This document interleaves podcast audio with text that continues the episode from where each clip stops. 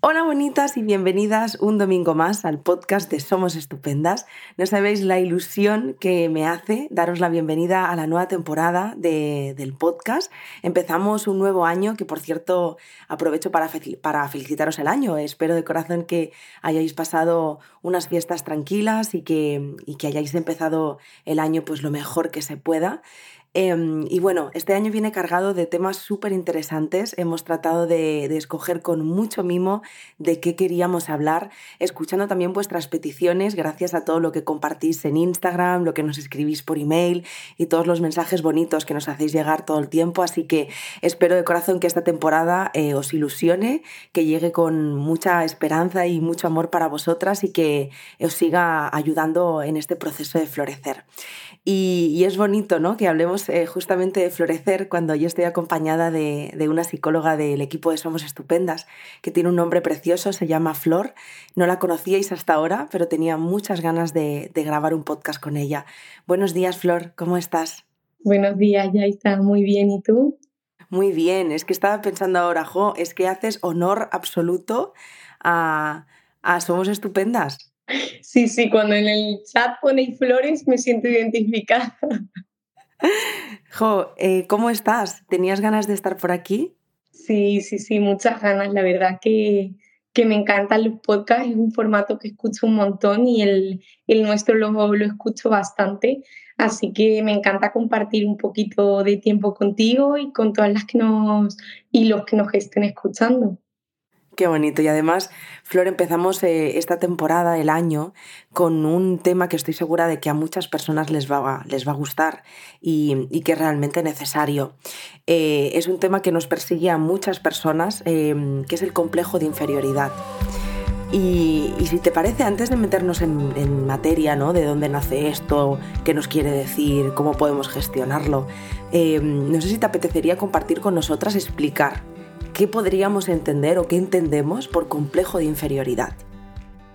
Sí, realmente, eh, lo he pensado bastante, ¿no? Desde que un poco pusimos el tema, que mm, es una palabreja que le han puesto simplemente a la inseguridad, ¿no? Eh, realmente eh, es, es, eso, inseguridad, es baja autoestima. luego veremos también la relación con el apego, con la autorización, ¿no? O sea, va unido y va unido un poco con, todo, ¿no? O sea, yo, me, yo tengo complejo de inferioridad si me siento inferior a los demás, si me siento insegura, ¿no? También un poco cómo lo recogen un poco los autores, ¿no? Pues eh, un poco al leer es como excesiva timidez, ¿no? Eh, aparte, ¿no? De esa inseguridad, eh, que no se, no se achacan los logros a ellos mismos, sino un poco a, a los demás, o al éxito, a la suerte, al destino, ¿no? Cada uno, lo que llamamos un poco, ya está que seguro que te suena el locus de control externo, ¿no? Como todo lo bueno pasa por los demás, ¿no? Y claro, eso es un poco injusto si lo pensamos así también, ¿no? Luego también eh, son poco autónomos, ¿no? Las personas un poco que se sienten identificados de, esta manera, eh, baja, baja asertividad, ¿no? Un poco así como pasivos, no ponen límites, ¿no? Eh, sanos a los demás, eh, les cuesta expresarse, ¿no? Tanto emocional, porque tienen miedo a estar molestando, como también obviamente en, contextos sociales, ¿no? Lo que decimos de la asertividad. Entonces, como veis, ya está todo lo que habéis eh, hablado y trabajado en podcasts anteriores, ahora cobra sentido, ¿no? Y lo unimos también en nuestro podcast de hoy. y un poco, ya es entender eso, complejo de inferioridad como inseguridad, yo creo que es otro nombre que le han dado, que han reunido más o menos características, ¿no? Pero al final un poco estamos hablando de, eso, ¿no? Y, yo ya digo, yo me río por no llorar, porque digo, este podcast, yo le he contado la milonga a las personas de que este podcast lo hemos hecho para las estupendas, pero es que yo estoy ahí en primera fila de todos los temas que tratamos, en plan, Madre mía, si es que lo tengo todo. Eh, puedo decir que, gracias, por supuestísimo, a, mis dos procesos de terapia, estoy en el segundo, en mis procesos de terapia, pues que he conseguido trabajarlo. Em, pero, jo, es que he estado ahí tanto tiempo, Flor, tanto tiempo. O sea, es que todo lo que has dicho eh, ha sido como hacer un escáner de mi vida. Em, y, me resulta interesante. En plan, joder, acabamos de empezar la temporada y ya me estoy sintiendo reconocida en esto. A ver cómo acabo el año. Todo me pasa a mí, ¿no? Esa sensación de todo me pasa a mí. Y es que al final todo nos pasa un poco a muchas personas. Que, que bueno, lo que decimos un poco siempre, ¿no? Que parece como que estas cosas solo nos pasan a nosotras y piensas, no, nos pasan a muchas. Y quizá gracias a estos espacios como los podcasts es como que nos ayudan a abrir y a, a tomar conciencia de, ostras, esto tiene un significado, ¿no? Y y, justo hablando de significados, ¿has hablado de autoestima? ¿Has hablado de apego? ¿Qué relación tiene esto? Claro. Un poquito más ahí. Pero sí, sí, está todo interconectado, ¿no? Y eso es lo bonito también de la psicología. Pero ya al final lo que decías tú, te ves reflejada. Bueno, también me has dicho un poco en pasado, ¿no? O sea, que también obviamente te, te doy la enhorabuena de que ahora te pase menos que antes, ¿no? Eso es que también eh, estás trabajando muchas cosas tú internamente y seguro que te da mucha alegría el compararte con la Yaiza de hace unos años, ¿no? Y, ver un poco todo ese proceso, ¿no? Yo creo que al final, Yaiza, mm, todos hemos tenido un poco de complejo de inferioridad o de inseguridad en diferentes ámbitos. Hemos evolucionado, nos hemos sentido más seguros y quizás eso ha, bueno, se ha transformado en mayor seguridad, ¿no? Y, y nos han dado también un poco la base de apego seguro para un poco creer en nosotros, creer en nuestros proyectos, ver que vamos pudiendo hacer cosas y que nosotros mismos nos sentimos autorrealizados y eso nos vale como base de la autoestima también ahí también, ¿no? Entonces, bueno, es interesante, ¿no? Ya está esa, esa mini esquema que has hecho, ¿no? De antes más, ahora menos, porque, bueno, es bonito también, ¿no? Ver que, que vamos evolucionando, ¿no? En esos ámbitos. Y si no, obviamente no hubieses creado la empresa, ¿no? Porque también hay tus logros. Eh, una persona que se ve totalmente paralizada por el complejo de, inferioridad, obviamente no, no, se mueve de su zona de confort, ¿no? Y, es difícil de manejar por eso, por eso es importante trabajarlo, ¿no? En cara a que podamos hacer todo eso que, que creamos que tenemos las capacidades de hacer y que podemos un poco lanzarnos a ver qué tal. Claro, de hecho, Flor, me, pasa, ahora que lo estás compartiendo, claro que sigue estando, ¿no? El complejo de inferioridad en mí. Hay momentos en los que me siento, eh, y especialmente te lo estoy contando en un momento en el que vengo recientemente de estar en un punto muy ahí, de sentirme muy pequeña, de sentirme muy poco capaz. Pero es verdad que el lugar desde donde lo vivo ahora, aparte de que es un lugar mucho más consciente, em, es como que hay permiso para sentirme así, porque además es algo que me, gustaría decir, no sé si Flor estarás de acuerdo en esto. Em, yo he estado en esos dos complejos de inferioridad, que podríamos decir que es el mismo, pero yo lo he vivido de manera distinta. He estado en un lugar muy paralizante donde realmente, pues yo siempre cuento el ejemplo de, mis estudios, yo actualmente voy a empezar segundo de psicología, yo no estudié, eh, yo dejé la, ESO porque estudié danza en el conservatorio, dejé de estudiar y nunca me sentí capaz, o sea, la verdad es que yo nunca estudié porque no me sentía capaz de enfrentarme a eso, porque sabía que no lo iba a conseguir, o sea, no, no, no creía en mí. Y, lo, lo, he ido retrasando pues hasta que empecé a estudiar con 30 años, ¿no? Entonces, era paralizante, o sea, era un complejo de inferioridad que bloqueaba mi existencia, o sea, el yo en el mundo, qué cosas, desde dónde decidía, porque decidía desde un no voy a ser capaz, no voy a poder, esto que me ha pasado, pues justo lo que has dicho, esto ha pasado porque suerte, porque no sé qué, pero nunca era por mi valía. En cambio ahora eh, hay momentos en los que me siento muy pequeña, desde un lugar muy distinto, y ahí también me gustaría decir el, oye, es que también está bien sentirnos pequeñas de vez en cuando, ¿no? Está bien. Pero es eso, cuando esto no nos está paralizando, o al menos cuando no está como, es que sentía como que eh, gobernaba mi vida, ¿no? Es, es que no, era paralizante. Claro, ya está qué bien, ¿no? Que hagas tú esa distinción porque es verdad, o sea, es súper importante. Todos tenemos momentos de inseguridad, ¿no? Durante toda nuestra vida y no por eso tenemos un apego que no es sano, no por eso no tenemos autoestima, ¿no? Em, pero yo creo que es importante el lugar desde el donde lo vivimos, de, oye, incluso decir, me siento insegura, ¿no? Ya no reconocerme en el soy insegura, esto que el juego de los verbos que siempre hacemos, sino me siento insegura. Claro que nos podemos sentir inseguras, ¿no? Pero, pero también un poco cómo se vaya desarrollando, vas a ir viendo esa inseguridad si está eh, si te paraliza o no, ¿no? Por ejemplo, ya está, tú emprendes un proyecto y es normal que te sientas insegura, ¿no? La cosa es si siempre te sientes insegura y eso te paraliza, ahí hay que trabajarlo, ¿no? Si esa inseguridad viene propia de los nervios del principio, de la incertidumbre, del miedo al que pasará, pues ya te diría que es un sentimiento que sería raro que no tuvieras, ¿no? Esa inseguridad del principio de iniciar algo, de, de ver si la decisión que has tomado es la correcta, ¿no? Y ya que a lo que has dicho de las decisiones, también es algo que se me ha olvidado, ¿no? Que también es otra característica un poquito que, que han puesto, ¿no? Lo de eh, dificultad para tomar decisiones, ¿no? Que obviamente también es una gran estrella en la inseguridad, ¿no? O sea, la gente que es insegura decidiendo, ¿no?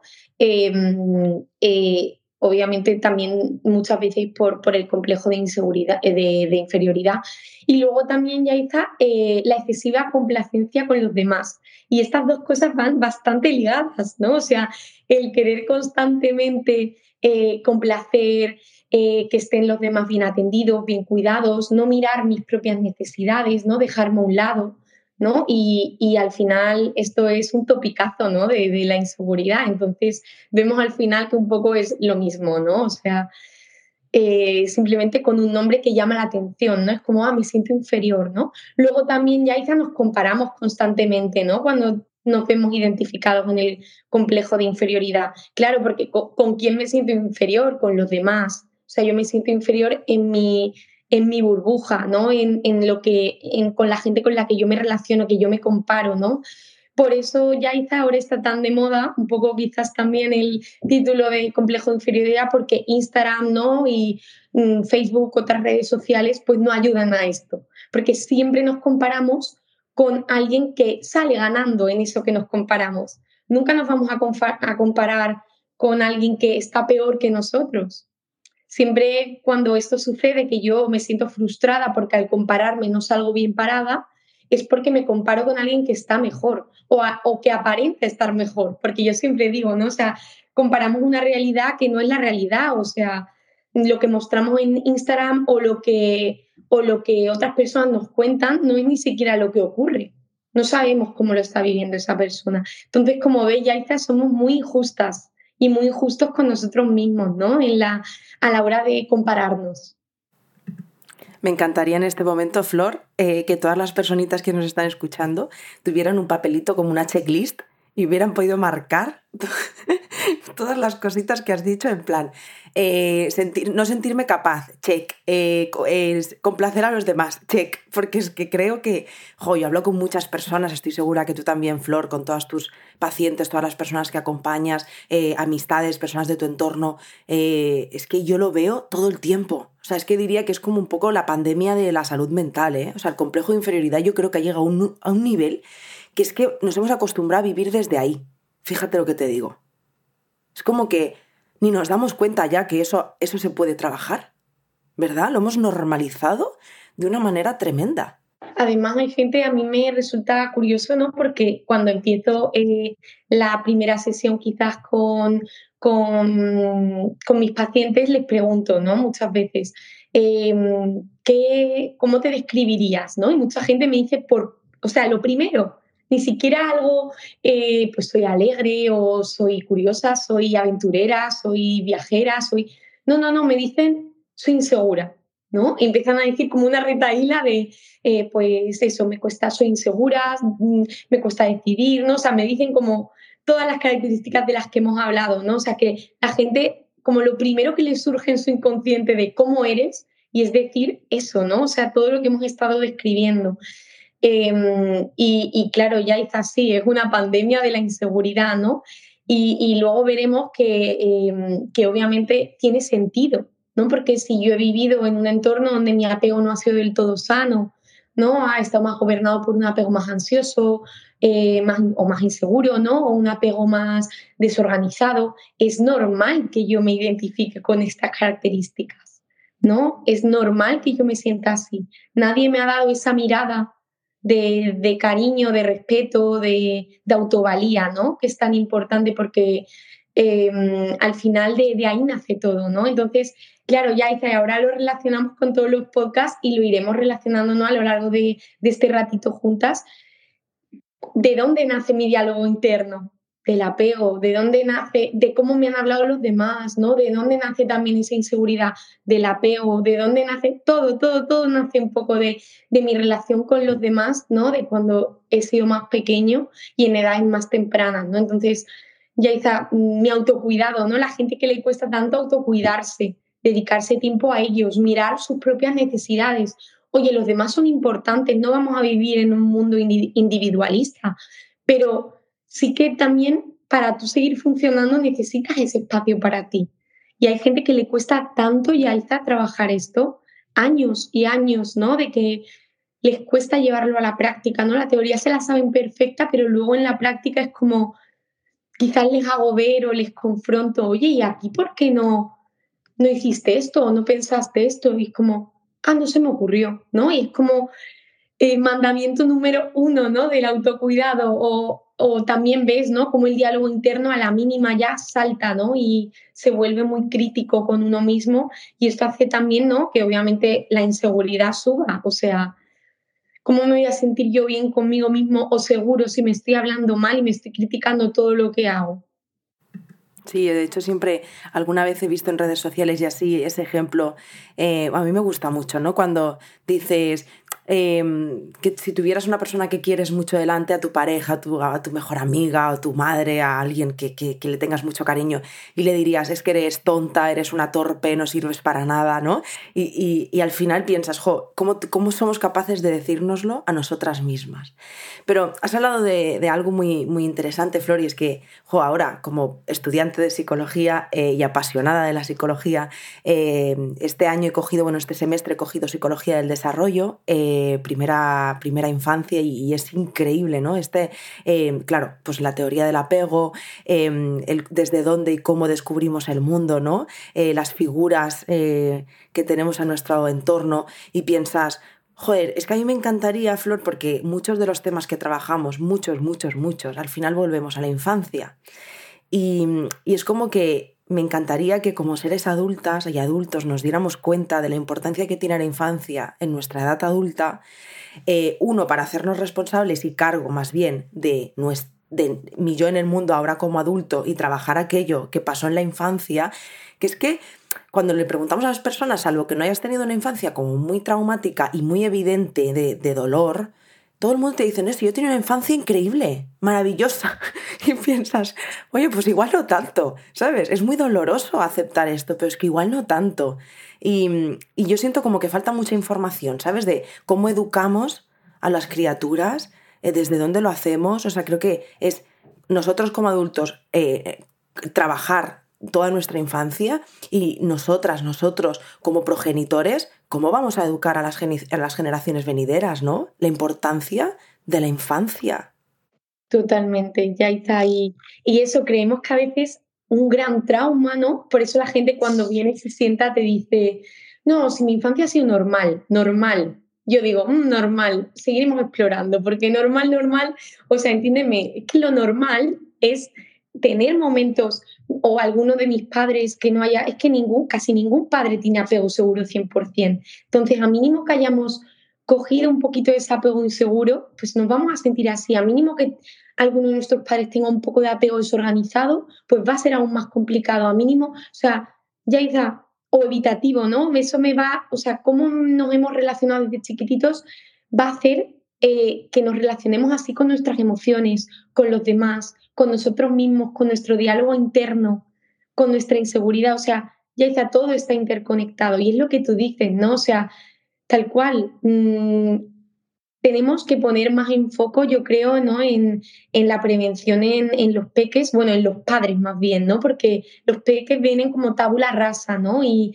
yo ahora lo noto un montón, ya como los papis que están más concienciados acerca de la, de la salud mental y se han formado y han hecho talleres o han leído em, de la crianza más respetuosa, ¿no? O de un poco educar más en positivo, que no significa que no, que no se pueda castigar o que no se pueda, ¿no? Un poco de manera mucho más respetuosa con las emociones, que no dicen no llores, ¿no? Ya hice estas frases, no llores que te pones feo, mm, sé valiente, em, no tengas miedo, eh, ¿no? Todo esto que, al final eh, puede parecer una frase bonita, ¿no? De venga, levántate y sé fuerte, sé fuerte. ¿Cuánto ha hecho daño esto? Esta frase hace mucho daño a día de hoy todavía, ¿eh? Y yo cada vez que lo escucho es que me salta algo dentro de mí en plan, no, no digamos esto. O sea, vamos a intentar, ¿no? Desde estas pequeñas cositas ir aceptando y validando estas emociones, que es tan importante, ¿no? Y, y ahí está el apego, ya dicen, esas pequeñas cosas. El apego no está en cuando te caes y te haces una caída y vas al hospital, cómo actúan tus padres. El apego está en, en todo, en esos pequeños gestos del día a día, ¿no?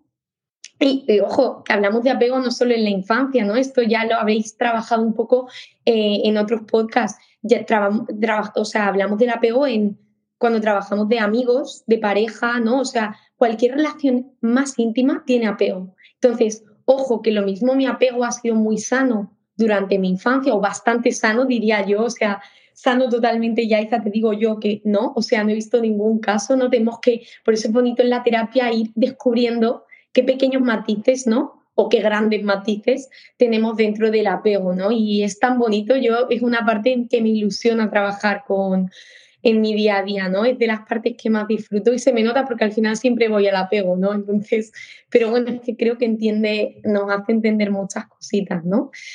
Eh, pero totalmente ya está, es que está todo conectado con la infancia y por eso yo creo que al final eh, yo me especialicé en niños porque al final veía que era la raíz de todo, ¿no? Pero luego descubrí que los padres son más complicados y al final decidí trabajar con los niños interiores de mis adultos. Y ahora es un poco donde más me siento más cómoda ahora mismo, que puede ser que en otro futuro no, ¿no? Pero los niños me encantan y me encanta trabajar con ellos, pero los papis no me gustan nada, ¿no? Porque también cada uno trae su mochilita y obviamente es muy complicado. Al final es como una terapia de pareja más el niño. Es como tremendo, ¿no? Y al final, bueno, ahora mismo vibro más eh, con, trabajar con los niños interiores de mis adultos, ¿no? Que ya es mucho, también te digo, ¿no? Jo, es que de hecho creo, creo que en ese punto, Flor, podríamos preguntarnos en plan, ¿qué viene antes, el huevo o la gallina? O sea, es en plan, ¿la, ¿la, raíz son los niños o la raíz son los progenitores? No, no, son hay que ir a los adultos, porque son los que van a educar. Entonces, hay que empezar a cortarlo desde arriba, porque si no, todas las criaturas que vayan viniendo, pues siguen con la misma rueda, ¿no? Entonces, yo, yo estoy de acuerdo en que realmente la escuela, la escuela tiene que ser para padres y madres. Totalmente. Em, hemos hablado de apego, que de hecho aquí ya lo ha dicho Flor, pero me gustaría hacer un pequeño inciso. Sí, tenemos podcast de, apego y, si en este punto, como Flor está hablando de apego, estás diciendo, ostras, pero ¿qué es esto del apego? Te invito a que puedas ir a escuchar el otro podcast y quizá luego seguir con este para que puedas ponerte un poquito en, tesitura, ¿no? De qué es esto del apego. Em, no hace, bueno, hace ya unas semanitas, pero lo, encontrarás en nuestra, en nuestra web, en somosestupendas.com o en Spotify eh, porque no hace mucho que lo grabamos. Entonces, bueno. En último, creo, ya está. Pues fue el de Navidad, ¿no? De cómo los conflictos, y luego el anterior es el de tipos de apego con Isabel. Pues mira, fantástico. Qué bien, lo sabe ella mejor que yo. Pues ahí lo tenéis. Entonces, bueno, volviendo a lo de antes, hemos hablado, eh, hemos hablado bastante del apego, e incluso al principio, pero volviendo al complejo de inferioridad, me gustaría saber, Flor, ¿qué relación tiene esto con el apego y qué relación tiene esto con la autoestima? ¿Cómo, cómo es que se da? O sea, ¿qué, ¿qué, pasa con esto del apego para que en la edad adulta nos sintamos eh, con todo lo que ya hemos descrito? Al final, Yaiza, mm, hasta aquí no hemos podido un poco explicar ¿no? esas características, pero si tuviéramos que definir, o al menos si tuviera yo que definir qué es el complejo de inferioridad, al final es un poco un conjunto de creencias limitantes sobre mí y sobre, mí y sobre mis capacidades. Entonces, al final, sobre mí mis capacidades, ¿esto a qué nos suena? A identidad, ¿no? La identidad de dónde viene, del, del apego que he recibido, ¿no? De cómo se han relacionado los demás conmigo. Cómo, al final, cómo vamos creando la identidad con lo que otros no, cómo se relacionan los demás con nosotros, cómo nos tratan, cómo nos cuidan, cómo nos miran, ¿no? Y hay una frase, Yaita, que me encanta, que la repito un montón, yo creo que la tengo que poner en mi casa en un letrero bonito porque para mí es una frase preciosa y engloba mucho y os animo a que luego podáis reflexionar un poco sobre ella y es, nos miramos como hemos sido mirados, ¿no? O sea, al final, y, y nos podemos un poco, nos hablamos como hemos sido hablados, nos cuidamos como hemos sido cuidados, ¿no? Y esto puede parecer como muy determinante, ¿no? Ya de que si me han cuidado mal o me han hablado mal, ya siempre me voy a hablar mal o siempre me voy a cuidar mal. Y no, y ahí está lo bonito de la terapia, ¿no? Lo bonito también de la reparación del vínculo con una pareja, con un amigo, con otro familiar, ¿no? Que quizás no haya sido el que nos haya cuidado o hablado mal, eh, con, con, nosotros mismos, ¿no? Y en la terapia como mm, si la terapeuta, ¿no? También eh, eh, tiene una base también de apego seguro, que es lo que todos buscaríamos, ¿no? Y que sería ideal, eh, como desde la terapia de ese apego seguro, como la psicóloga, ¿no? Me trata bien y tenemos una relación sana en la que yo puedo expresar pues críticas, sugerencias, cosas que me han sentado mal, cualquier emoción y se me va a validar, de ahí es donde reparamos, ¿no? Todo eso que hemos vivido, ese haber sido mirado no del todo de manera sana o mal, o llámalo un poco como, como quieras, ¿no? Y hay entonces ahí vemos, ¿no? Como la interconexión de, de todo eso. Wow, mientras, o sea, cuando has dicho la frase, me he ido rápido a las notas, las he abierto y he apuntado el minuto para guardarme esa frase. Em, en, como tú dices, bien bonita, cartel luminoso, porque creo que engloba y explica muy bien todo, toda la relación que tiene que, que tiene el, apego, la autoestima con el complejo de inferioridad, 100%. Y al final, ya está, es eso, o sea, por ejemplo, ¿no? Eh, que antes hablábamos de la gestión de emociones. Em, si yo, a mí no me han validado las emociones, no me han dicho que está bien sentir tristeza, sentir miedo, ¿no? Eh, mm, sentir enfado, sentir frustración, sentir decepción, ¿cómo yo me voy a sentir cómoda luego de adulta o de adolescente con esas emociones? Me voy a culpabilizar por sentirme así. Me voy a culpabilizar por, por, sentir todo eso, ¿no? Que no sé manejar además. Porque a mí me han enseñado que cuando siento esa emoción me la tengo que quitar, tengo que evitarla, tengo que, que largarme de ese lugar, ¿no? Y, ahí también es normal que sintamos miedo muchas veces la gente más evitativa, ¿no? Con apego más evitativo. Ahora, pequeño inciso, irnos si no entendemos muy bien esto al, al, podcast de apego, ¿no? Que son personas que les cuesta más expresar sus emociones, ¿no? Que un poco tienen el lema de yo me lo guiso, yo me lo como y a veces no priorizan tanto el vínculo con los demás, ¿no? Sino son como mucho más independientes, ¿no? Y yo creo, Yaiza, que hoy en día en la sociedad hay mucha gente así, ¿no? Entonces, también eh, eh, eso no es porque de repente eres así, ¿no? La gente lo que un poco se excusa es, no, yo siempre he sido así. Es que te han tratado así, entonces tienes esas características porque es tu sistema de protección, es que te has hecho así porque así has sobrevivido desde que eras pequeño, desvalidándote estas emociones, diciéndote que no puedes sentir eso, que está mal, por eso tampoco las compartes, no las normalizas. Y cuando sientes que vinculas con alguien, te vas, huyes, porque es un lugar desde el que no te han enseñado a, relacionarte, ¿no? Es raro estar en intimidad con alguien, expresar emociones. Yo me siento raro y huyo, porque no me siento en mi zona de confort, que es viviendo mi vida aparte, no contando nada, me cuesta pedir ayuda, ¿no? Y un poco vivir un poco independiente, demasiado independiente, ¿no? Yo digo, ser independiente es bueno, ¿no? Pero ¿hasta qué punto, ¿no? Esto, ¿hasta qué punto es sano, ¿no? Yo a veces a, los pacientes más evitativos no se lo planteo, ¿no? vale, ¿hasta dónde es sano que seas así, ¿no? ¿Qué tiene de bueno, qué tiene de malo, ¿no? Un poco ver así para también hacernos hacer un poco de, examen ¿no? en eso y, poder ver que, que, claro, la independencia es bueno, pero hasta dónde, ¿no? Joder, es que además, eh, fíjate, Flor, que hoy en día con Instagram que, que, se han puesto tan de moda esas frases de la dependencia, ¿no? Cuando dicen, no hay que depender, no hay que depender, y es como, pero que somos seres sociales, ¿cómo que no vas a depender? Todos dependemos de todos. O sea, el lugar es desde dónde lo estás haciendo, qué está provocando, qué impacto tiene esto en tu vida, pero es como que de pronto se premia la sobreindependencia esta de, no, no, yo, ¿sabes? Yo, yo mis cosas, yo lo mío yo ya no necesito ayuda, yo para mí. Y es como, bueno, pues es que, que no, es que es súper sano poder pedir ayuda, es súper sano eh, depender de otras personas, necesitarlas. Totalmente, es Es verdad. Y además eh, me di cuenta el otro día, ¿no? O sea, se ha puesto tan, no, no, es que hay que ser independiente emocionalmente y es como, claro, pero es que vincular significa depender un poco, o sea, vamos a depender de manera sana de los demás. Qué diferente es, ¿no? Ya está movernos desde la dependencia, el otro me lo da todo, ¿no? Bien sea amigo, pareja, familiares, ¿no? Porque hay mucha gente que, que al final la, la, dependencia la tiene todavía de, de, su familia, ¿no?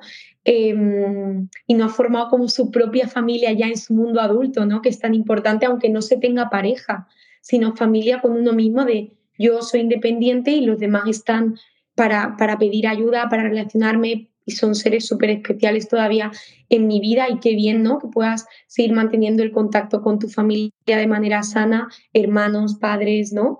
Tíos, primos, cualquier persona que te nutra, ¿no? Pero, pero qué importante es, sí, pedir ayuda, sí, expresarme con los demás, ¿no? Pues sí, a veces decir es que te necesito ahora, ahora, no te necesito siempre, te necesito ahora porque no siempre nos sentimos igual, ¿no? Y pedir ayuda y ser vistos cuando estamos mal, y está que nos cuesta tanto, ¿no? Eh, cuando estamos mal, el que nos vean, el, como el ser, ser, vulnerables, ¿no? Que no me salía.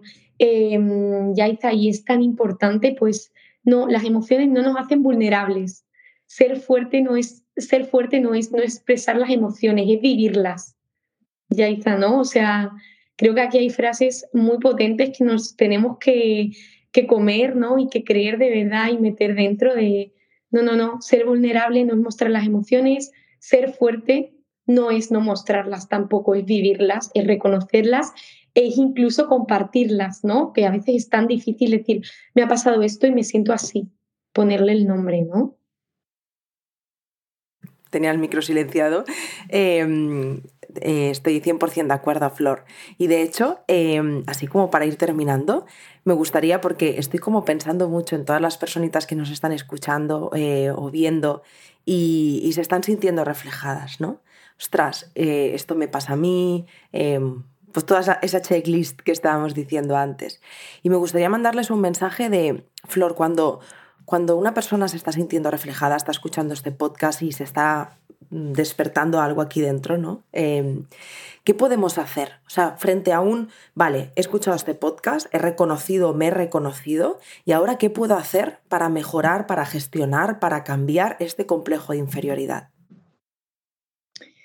Es una pregunta difícil, ¿no, Yaiza? Que yo creo que un poco sale en todos los podcasts de alguna manera, pero bueno, yo obviamente como primera opción te diría ir a terapia, ¿no? Creo que es lo que más te va a ayudar a ver todo esto que es tan complejo, ¿no, Yaiza? Porque, ves, estamos un poco terminando y yo todavía me siento con la sensación de que nos hemos dejado mil cosas en el tintero, porque, claro, Yaiza, ¿cómo vamos a hablar de complejo de inferioridad, inseguridad, autoestima, sin hablar de autocuidado? diálogo interno, ¿no? Que esto también lo hemos trabajado en otros podcasts, así que animo también a que vayan más atrás que también lo tenemos, ¿no? Eh, también a asertividad, ya está, también tenemos, ¿no? El cómo relacionarnos los demás, poner límites sanos, ¿no? Eh, la autorrealización, ¿no? No solo en el trabajo, ¿no? Que está tan de moda sentirnos autorrealizados en el trabajo, pero el trabajo te hace sentirte autorrealizada, ¿no? La autorrealización está en el día a día, es que está entre eh, todo, ¿no? En, en autocuidarme también, también ahí nos tenemos que sentir súper autorrealizados. El, la autorrealización está en todo, ¿no? Y bueno, ya es otro temazo que también podemos hablar y que obviamente está todo interconectado. Y luego también, ya está, ¿cómo no vamos a hablar de todo eso sin hablar de autoconcepto, de autoconocimiento? Entonces, como ves, Yaiza, para trabajar eso yo diría empezar un proceso de terapia con una persona que pueda sentirte cómoda y con una psicóloga con la que vibres, ¿no? Y te puedas un poco abrir y sentir eh, que, se repara un poquito todo esto y que un poco eh, recorremos esa línea de la vida, ¿no? Viendo mm, cómo ha ido todos estos aspectos de los que hemos hablado y trabajado en este podcast, Yaiza, con, con un poco a lo largo de toda mi vida y de, todas mis relaciones, ¿no? Desde bien chiquitito hasta, hasta a día de hoy, ¿no? Entonces, Yaiza, yo plantearía eso como primera opción y, luego ir trabajando ese diálogo interno. Yo, ya lo hemos trabajado en otro podcast, pero por, por lo menos ir empezando en ver cómo me hablo, en tener cuidado de estos pequeños matices, ¿no? De cómo me digo las cosas, de si me digo, vale, muy bien, Flor, bien trabajo, muy buen trabajo, pero, uy, el pero, cuánto daño ha hecho también, ¿no? O, o, es que podrías haberlo hecho mejor, o es que tendrías que haberle dedicado un poquito más de tiempo o es que no estos tendrías que, deberías que. Yo creo que es una buena manera de empezar y, oye, ir empezando por el diálogo interno y, también aventurarnos a, la terapia, ¿no? Que es tan necesaria y nos damos cuenta de tantas cosas, ya está. Yo, yo me he dado cuenta de tantas cositas que, que me ayudan en mi día a día y, y, fluimos de otra manera, ¿no? Yo creo que, que, es muy, muy importante, por lo menos que todos, cuando podamos, ¿no? Nos dediquemos tiempo a nosotros mismos de esta manera tan, tan dedicada, ¿no? Eh, y que nos dedican una hora por entero los profesionales a nosotros, ¿no? yo creo que, es bonito, ¿no? yo creo que también yo como psicóloga lo, lo, al final le doy la importancia que tiene, ¿no? Que es que otra persona eh, haga ese trabajo tan grande contigo, ¿no? Que yo lo valoro, por eso cuando la gente me dice gracias, le digo gracias a ti por abrirte y por dejarme acompañarme, acompañarte un poco en todo este proceso, ¿no? Que es tan, tan personal y tan íntimo, ¿no? Me quedo 100% con las dos cosas que has dicho. De hecho, cuando lo último que está, bueno, eh, antes que estabas diciendo eh, la autocompasión, la autorrealización, eh, hemos hablado de apego, asertividad, no sé qué, y digo, ojo, el año pasado lanzamos la escuela en marzo, hemos tenido como 12 talleres el año pasado, este año hacemos 14, o sea, y es que te diría que todos los temas que has dicho son los temas que escogemos, porque nos damos cuenta quizá cuando tú ves un taller de apego, bueno, pero ¿qué es esto, no? Pues que luego te das cuenta de lo mucho que afecta en la forma en la que te relacionas contigo, con tu entorno, la asertividad, o sea, como que tratamos temas que de verdad están muy bien escogidos, con mucho cariño, porque sabemos que ahí es donde hay que trabajar. Y eh, en cuanto a la terapia, pues qué voy a decir, yo, eh, embajadora de la terapia, embajadora oficial de la terapia, y, es que justo es lo que has dicho, Flori, me parece súper interesante. Em, todo lo que hemos dicho de los talleres, es súper es súper potente como escuchar este podcast por todo el trabajo que hay en tu interior de tomar conciencia, ¿no? Y de aprenderte desde otro lugar, de coger información, porque la información es poder y te ayuda a reconocerte y a encontrar respuestas. Pero los procesos de terapia al final es un lugar, yo digo que es como un lugar sagrado, individual, en el que poder ser con todo lo que eso significa, sin ser juzgada, ¿no? Y me parece muy interesante porque eh, a menudo siento, Flor, que tiene que pasarnos algo como muy grave, como eh, encontrarnos en un, en un incendio para asistir a la terapia, cuando la terapia al final no es un servicio de urgencias. La terapia es un proceso y mm, no, no hay que llegar a esos momentos de es que no puedo más para poder trabajar. Y que, pues como hemos hablado hoy, que algo que a priori puede parecer una tontería como puede ser sentirme inferior o ser insegura o sentirme insegura, eh, el complejo de inferioridad ya es algo muy importante que merece la pena ser atendido. O sea, es como que siento que la terapia se deja como para cuando estamos fatal, ¿no? Cuando ya no me puedo levantar de la cama y piensas, jo, qué lástima. Es que esto ya es importante. Fija, pienso, fíjate cuántas cosas hemos hablado y las que nos quedan, ¿no? Y, y pienso, jo. Lo que dices tú es que al final ser inseguro, la autoestima es que está en todo, desde que nos levantamos el minuto uno. O sea, sentirse tremendamente eso inferior o tener complejo de inferioridad, inseguridad, nos paraliza todo y nos hace ser lo que no somos, porque al final vivimos de cara a los demás, vivimos eh, de cara al que dirán, ¿no? Vivimos de cara a complacer a los demás, de cara a que los demás las decisiones que tomamos les gusten, ¿no? Vivimos recluidos también muchas veces por esa timidez, ¿no? Entonces, ya dice que importante, ¿no? Poder florecer y poder abrirte, ¿no? De esa manera, eh, trabajando un poco todo lo que hay detrás de ahí, de esa inseguridad, ¿no? Y Yaiza también, eh, para unirlo con otro podcast también, que además eh, va íntimamente ligado porque ahora está de moda eso, ¿no? El síndrome del impostor, ¿no? Que se utiliza más en, en el trabajo ¿no? Eh, sobre todo, ¿no? Aunque me imagino que también lo utilizarán en otros contextos, pero el síndrome del impostor que está tan de moda de, no creerme mis propios logros, de no valorar mi propio trabajo, de verme inferior a otros compañeros, el mm, sentir que el dinero que gano no está bien ganado, ¿no? O no me lo merezco, los conocimientos que tengo no son suficientes, tendría que saber más, menospreciarme, ¿no? No creer en mis propias capacidades, ¿no? Entonces, Yaiza, os animo también ¿no? a que vayan al podcast que tenéis también de un poco la Semana de la Salud Mental, era, ¿no? De, sobre, que tiene ese título, ¿no? El síndrome del impostor, ¿no? Creo que era en un colectivo concreto, pero bueno, en un futuro también lo podemos hacer así más general, pero al final es un poco todo lo mismo, ¿no? Ya dices que al final el síndrome del impostor es otro título que le han puesto al complejo de inferioridad y a la inseguridad, pero en el trabajo, ¿no? Así que un poco yo creo que hemos tocado y hemos relacionado un montón de podcasts, que es lo bonito, ¿no? Que, que también los que nos escuchan vayan entendiendo y vayan nutriéndose y vayan uniendo ellos mismos todo lo que, lo que estamos hablando y trabajando juntas, ¿no? Y ya nos podemos sentir orgullosas de que las estupendas lo están consiguiendo.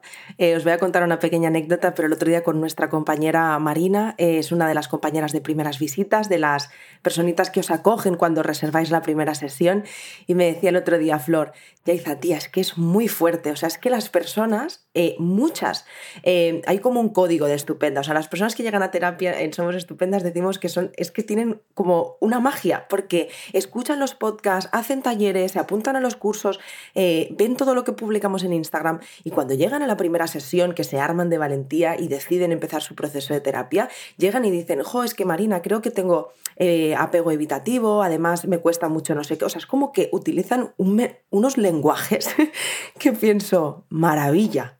Vienen con los deberes súper hechos. y es increíble. Es increíble, de verdad. ¿no? Porque, bueno, además yo lo noto como que la parte de psicoeducación, que además me encanta, que es un poco lo que estamos haciendo aquí en los podcasts, ¿no? Esa parte de, explicar, mm, ya la tienen bastante por lo menos escuchado una vez, ¿no? Y eso, bueno, al final te da una base y yo eh, siento que esa parte psicoeducativa a veces eh, la tengo un poco que, reducir porque ya lo conocen, ¿no? Y es súper bonito, o incluso en el propio proceso de terapia ellas también se animan a seguir conociendo o les gusta que hablemos de un tema y entonces hacen el taller o se escucha, o yo les planteo el podcast, ¿no? Por eso también es importante el, por eso me sé un poco los títulos, Yaiza, porque también si veo que hay algo de lo que hemos trabajado que podemos reforzar los conceptos con eso que escuchen ellas o ellos, ¿no? Eh, nos va a ayudar un montón, ¿no? Entonces, claro, Yaiza, claro que vale y, está genial que, que, los que nos escuchan se vayan nutriendo y les vayan sonando todos estos conceptos, porque entender alivia, Yaiza, otra súper mega frase, ¿no? Entender lo que nos ha pasado, de dónde viene, eh, la teoría incluso, ¿no? Ya la parte psicoeducativa, psicoeducativa me ayuda, me alivia un montón porque entiendo de dónde viene, entiendo que esto no solo me pasa a mí, ¿no? Bueno, de hecho, eh, última anécdota que digo, va a ser el podcast, el primer podcast de la temporada y el más largo de la historia. Eh, pero a, mí esto me, pasó mucho con la ansiedad, Flor. Me ha pasado con otras muchas cosas, pero una como muy característica, la ansiedad. O sea, eh, el lugar desde donde ahora experimento la ansiedad ha sido, o sea, no puedo decir 100% porque hay un proceso de terapia muy potente detrás, pero en gran parte entender qué es la ansiedad, entender cómo funciona, entender qué quiere decirme, entender qué hace aquí y cómo puedo eh, qué herramientas tengo para gestionarla. Y ha sido puramente psicoeducativo. O sea, para, para mí saber cómo funciona la ansiedad ha sido lo que me ha salvado. Porque ahora viene y sé lo que pasa. Tengo como esa sensación de control absoluto sobre lo que sucede, que no se trata de controlar la ansiedad, sino de saber que lo que está pasando, sé lo que es, sé los síntomas. Entonces, como no hay miedo, no me asusta, pues es como, bueno, y ha sido entenderla o sea, puramente psicoeducativo. O sea, que claro, que, ayuda, ¿no? El entender y saber qué pasa. La mm. verdad que, que, sí. Y eso ya te da una sensación de, alivio, incluso no saber que lo que te pasa eh, e, está escrito, tiene un nombre, eh, tengo que aprender a, a, vivir con ella, ¿no? Porque muchas veces es como, quítame la ansiedad. Yo lo que quiero es no tener ansiedad. Y digo, Aquí hay que reconceptualizar, porque no tener ansiedad es imposible, es como una, es una emoción, entonces no podemos no tenerla, ¿no? Pero totalmente ya está. Y cómo nos relacionamos con la ansiedad, el sentir lo que tú dices, ¿no? Que tenemos el control, es lo que al final nos da seguridad en esa emoción, ¿no? Igual que en muchas otras, ¿no? Sentir lo, que lo que sentimos está bien. Esto es otra mega frase, ¿no? Yo creo, Yaiza, que vamos, se van a ir con un recopilatorio de frases en este podcast, ¿no? Pero es que son, son muy importantes, ¿no? Entender todas las emociones y sentir que lo que siento está bien sentido y tiene una función y tiene un nombre y ponerle el nombre y expresarlo es tan importante para la gestión emocional que al final es eso, ¿no? Ya está el, el ver que no hay un truco mágico sobre ninguna emoción, sino el, el poder darme esa aceptación, esa validación de, cada una de las emociones y sentir que lo que siento va a ser pasajero y es temporal, pero, pero sí. Y obviamente aquí vemos que la gestión emocional también se nutre del complejo de inferioridad, bueno, está relacionado, ¿no? Más bien de la inseguridad, del apego, o sea, ya está todo, todo, todo tiene relación, ¿no? Es lo bonito de la psicología. Bueno, Flor, em, quiero darte las gracias infinitas por este podcast. Tenía muchas ganas de grabar contigo, ahora es cuando pienso, siempre pienso, ¿y por qué no lo hemos hecho antes? Pero espero que sea el primero de algunos más. Em, que sé que tienes muchísimo que aportar. Eh, no sé si ahora te sientes más tranquila o sigues estando nerviosa. Súper tranquila, está. Ya yo se me ha olvidado que estamos grabando y estoy en una charla contigo súper amena y disfrutando también de, de un poco eh, compartir ¿no? nuestras vivencias y experiencias y conocimientos sobre esto que es tan necesario, ¿no? Qué bien, me alegro mucho. Yo he muchísimo grabando este podcast. Gracias también por eh, permitirme grabar este primer podcast de la temporada contigo, que siempre es como muy emocionante porque abrimos año, abrimos temporada.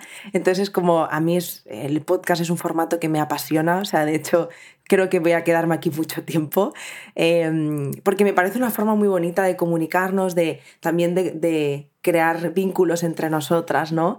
Eh, de, vernos en otros registros em, y, es emocionante darnos cuenta y ver eh, pues cómo tantas personas nos escuchan, que de hecho, pequeño inciso, pero eh, no sé si lo viste el otro día en el programa que utilizamos de comunicación, nos comunicamos a nivel interno con un programa que se llama Slack y el otro día publicamos, tenemos un canal que se llama Muro del Amor, donde compartimos todas las cosas bonitas que nos pasan y el otro día eh, Spotify nos puso en el top 8 de los 10 mejores podcasts de España y fue como, bueno, pero ¿qué, qué es esto, no? Es emocionante. Sobre todo porque pienso, jo. Y la verdad que me alegró un montón, ¿no? Ya hizo que la salud mental, que además era el, único, porque yo conozco todos los que había en el top 8, era el único, ¿no? Que hablaba de salud mental y era como, ojo, qué emocionante, ¿no? Y a mí también me hizo muchísima ilusión, ¿no? De hasta dónde está llegando un poco todo, todo lo, que, lo que estamos creando juntas, ¿no? Y es muy bonito. Es que es eso, justo es lo que iba a decir gracias, Flor. Gracias a todas, porque todas lo hacemos posible y las personitas que nos escuchan hacen que eso sea, que eso sea posible. Y, es justo lo que has dicho, lo que verdaderamente me emociona no es que esté ahí, somos estupendas, que por supuesto es un orgullo increíble, que no, se puede ni describir, es pensar, joder, es que está ahí la salud mental. Y me parece que me pone la piel de gallina, me emociona pensar, wow, es salud mental. ¿eh? Hace dos años eh, hablábamos de salud mental cuatro piradas. Es que, o sea, era así. Nos veían como cuatro locas hablando de salud mental y es como, pero joder, por fin nos hemos dado cuenta de la importancia que tiene, ¿no? Y, y ese reconocimiento es, pues, miles de personas atendiendo su salud mental. Así que, bueno, pues muy emocionadas acabamos este podcast. Eh, quiero darte las gracias una vez más por este ratito y que espero que tengas un buen día. Gracias, Yaiza. Muchísimas gracias a ti por invitarme también y compartir este ratito conmigo. A mí también me emociona mucho de todo lo que hemos estado hablando y este cierre ha sido genial, ¿no? Oh, qué bonito. Pues gracias, Flor, y gracias a vosotras por estar aquí un domingo más. Eh, empezamos la temporada, tiene, tenemos temas súper potentes, así que te invito a que nos escuches todos los domingos. Tenemos una cita a las 11 de la mañana, aunque puedes escucharnos en el momento que mejor te, te venga. Y nada más, que os mando un abrazo muy muy fuerte y nos vemos y nos escuchamos la semana que viene. ¡Chao!